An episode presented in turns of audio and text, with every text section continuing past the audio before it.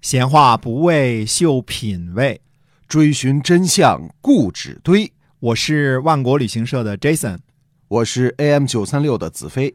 我们哥俩在新西兰跟您聊聊《史记》中的故事。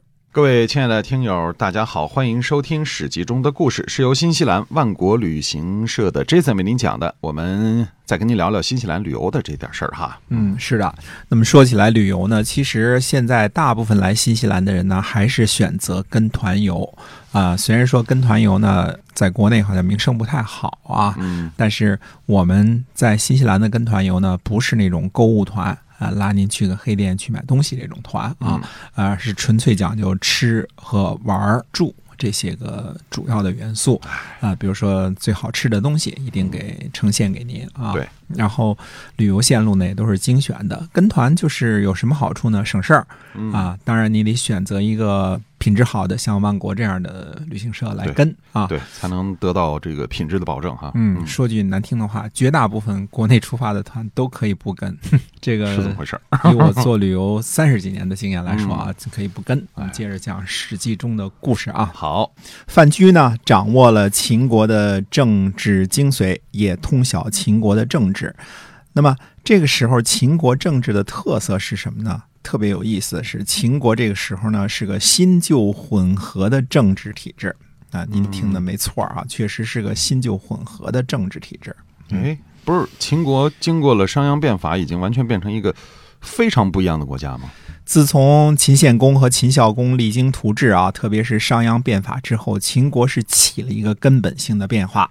呃，主要是几个方面啊。第一呢，全体人民种粮食，不能有吃闲饭的贵族；第二呢，严厉刑法，不许私斗，但是打仗的时候呢，凭着敌方的首级。可以记功。第三呢，军权和太子的权力呢，高高凌驾于法律之上，形成了国君和四子、法律大臣这样的法律层级，那么下边才是老百姓。嗯，国君呢被赋予了无限制的权利啊，没有限制的权利。这个呢和春秋时期的政治是完全不同的。啊，对啊，那应该就没有旧的政治才对，不是都应该焕然一新了吗？旧的体制是什么呢？就是贵族体制，是靠着血脉来支撑的，啊、都是血缘关系啊。贵族都是兄弟或者堂兄弟，呃，这是亲情，这是与生俱来的，谁不对跟自己血缘关系近的人更好一点呢？对，嗯，商鞅这一套呢，确实管用，但是没人喜欢，因为它违反人情。我们向来是个人情社会嘛，对，秦惠文王呢就恨死他了。呃商鞅给他的师傅公子虔和公孙贾都上了刑了嘛，一个脸上刻字儿，一个割了鼻子啊。所以秦惠文王一上台，第一件事就是整治商鞅，硬说商鞅要谋反。其实商鞅完全没有谋反的动机，也没有谋反的能力，凭着商那么点儿人民和土地啊，最后被五马分尸，这样秦惠文王才解恨呢。嗯嗯，你一个外人儿把自己亲戚的鼻子给割了，这也太过分了，这是人之常情，对吧哎？就就就五马分尸了你啊！嗯，那么是不是因为这个秦惠文王杀了商鞅，也废除了他的新法呢？没有，呃，人杀了就杀了，因为是私仇嘛。但是商鞅的东西呢，确实管用，呃，真正能够做到富国强兵这四个字儿，让秦国呢不再受欺负，而且能够战胜不可一世的魏国。所以秦惠文王这人呢，很实惠，恨你就杀了你，但是你的东西好用，我还接着用。并不是跟新法有仇，可是名义上呢，确实从秦惠文君开始呢，贵族的地位呢有所提高，至少估计脸上刻字儿和这个割鼻子这两位待遇是提高了，嗯，对吧？而经历了短暂的秦武王时期呢，到了秦昭襄王手里，贵族的制度呢有所恢复。这个有个亲戚多好啊，像魏冉这样的啊哎，帮着自己铲除异己，上阵杀敌，嗯舅舅算是逮着了啊。就是从这个意义上来讲，秦国的政治它算是新旧混合制，是吧？对的，哎，秦昭襄王一朝啊，最最有实力的恰恰是秦王的妈妈，嗯，就是我们现在熟知的芈月啊，嗯以及呢，呃，芈月的同父异母弟芈戎，同母异父弟魏冉，这三个人在秦国呢，红的可以说。发紫都不足以形容啊，简直是红的冒火，着了啊着了 啊，对冒火苗了、啊。这好像有点复古的意思，就类似春秋时期的这个国君和大臣了，是吧？哎嗯，这正是范雎看到的秦国政治的问题所在。这种类似春秋时期的这种现象啊，是不符合那个时候的潮流的。嗯呃，各个国家呢都在加强军权，而秦国当时最强大的国家，政权呢反倒把持在权臣手中。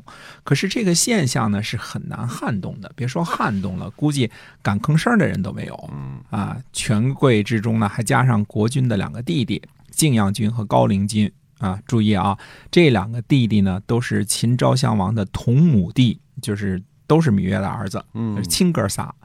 现在呢，大家看到这个宣太后或者称芈月的这个权势了吧嗯？这个国君是自个儿的亲儿子，位高权重的大臣，一个是自己的同母弟，一个是自己的同父弟，呃，另外两个也是自己的亲儿子。这六个人就是秦国的政治局常委。嗯偏偏这六个人呢干得还不错。那以啊芈月为例啊，为了国家的利益，跟自己生过俩儿子的情儿，义渠王也照样诱而杀之啊，在公事上没什么含糊啊。魏冉就更别说了，东征西讨还提拔了白起这样一个天才的将领，所以这届政府啊，表面上看起来没什么问题，那那难道范雎是要拿政治局常委来开刀啊？没错儿，范雎呢，呃，要做的事儿呢，还不是拿政治局常委开刀，要把政治局全锅给端了， 就包括老太后一个不留啊。范雎够狠的啊！ 嗯，狠是一方面啊，风险也是巨大的。自古而今呢，没有哪一届政治局是这样亲密的血缘关系组成的。老妈、舅舅和弟弟们，呃，别说开刀了，想想自个儿都得摇摇头。嗯，敢这么想本身就是胆大包天啊！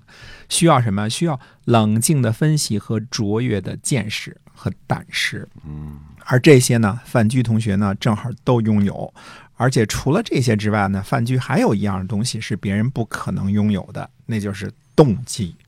动机怎么会有动机呢？哎，因为范雎身负个人的仇怨，必须成为大家的强人，嗯嗯这样呢才可能报复魏国的魏齐啊这样的贵族加权臣这样的大臣嗯。如果不掌握秦国的实权，报仇永远没戏。别人追求的是功名利禄啊，美女嗯啊，范雎追求的是报仇雪恨。试想啊，如果范雎投靠到魏冉门下，得熬到猴年马月才能向魏冉提出报复魏齐呀、是啊！再说了，魏冉干嘛听你范雎的？不过是个寄人篱下的说客而已。那年头，三条腿的蛤蟆不容易找，天下的说客可以说是有一把小米数都数不清，嗯是吧？？多所如以牛毛。 就是啊，所以范雎的这个目的性呢很明确，必须呢除掉政治局，取而代之。能够让他复仇的，世上只有秦昭襄王一个人而已。要想让秦王替自个儿出头，必须为他建立不世的功勋。秦昭襄王是个什么人呢？老骥伏枥，志在千里，这是个有作为的君主。嗯而范雎断定呢，秦昭襄王能够看在权势的份儿上，忘掉所有的亲情。若非有非凡的见识和真本事啊，哪敢起这贼心呢？嗯对吧？范雎呢，现在只是个不明一文的光棍儿， 是吧？对，反正差不多死过一回了。如果实现不了报仇的夙愿呢，最多也就是再挨一斧子，嗯风险和利润永远是成正比的吧？哎是啊，那我们下回再接着跟大家说，到底范雎是怎么样游说秦昭襄王的。是的，您现在收听的是由新西兰万国旅行社的 Jason 为您讲的《史记》中的故事。我们下期节目再会。再会。